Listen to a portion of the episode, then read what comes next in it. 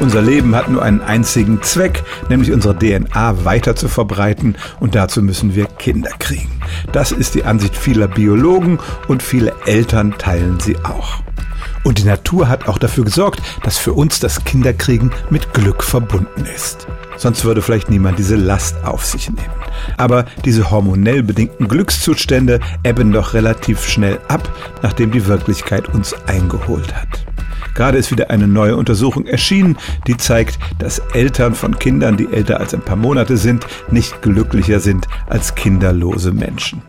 Die Kinderlosen, insbesondere wenn sie freiwillig kinderlos sind, klagen überhaupt nicht darüber, dass ihr Leben keinen Sinn hätte und mit Neid schauen viele Eltern auf die Freiheiten, die diese Menschen haben.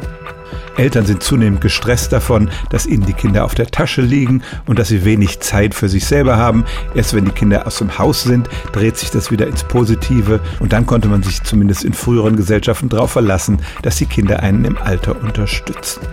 Der einzige Nachteil, der für die Kinderlosen in dieser neuen Studie gefunden wurde, war der, dass ihnen die Menschen mit Kindern oder mit Kinderwunsch etwas reserviert gegenüberstanden, dass sie also als Egoisten gebrandmarkt wurden.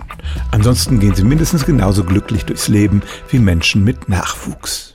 Stellen auch Sie Ihre alltäglichste Frage unter stimmtz.radio1.de.